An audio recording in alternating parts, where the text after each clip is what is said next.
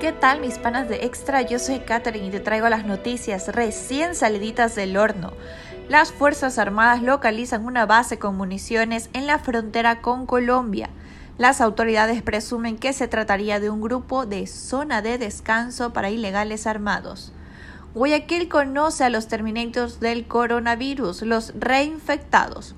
Cuatro guayaquileños cuentan cómo se zafaron del virus en tres y cuatro ocasiones son los Combinators que cayeron y se levantaron. Cayó el Inge y su presunta banda de falsificadores en el norte de Quito. Los sospechosos se dedicaban a falsificar los documentos, les agarraron con más de una luca.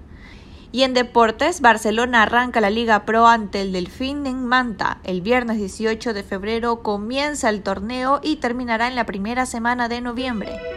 Para que te enteres de más noticias, visita extra.es.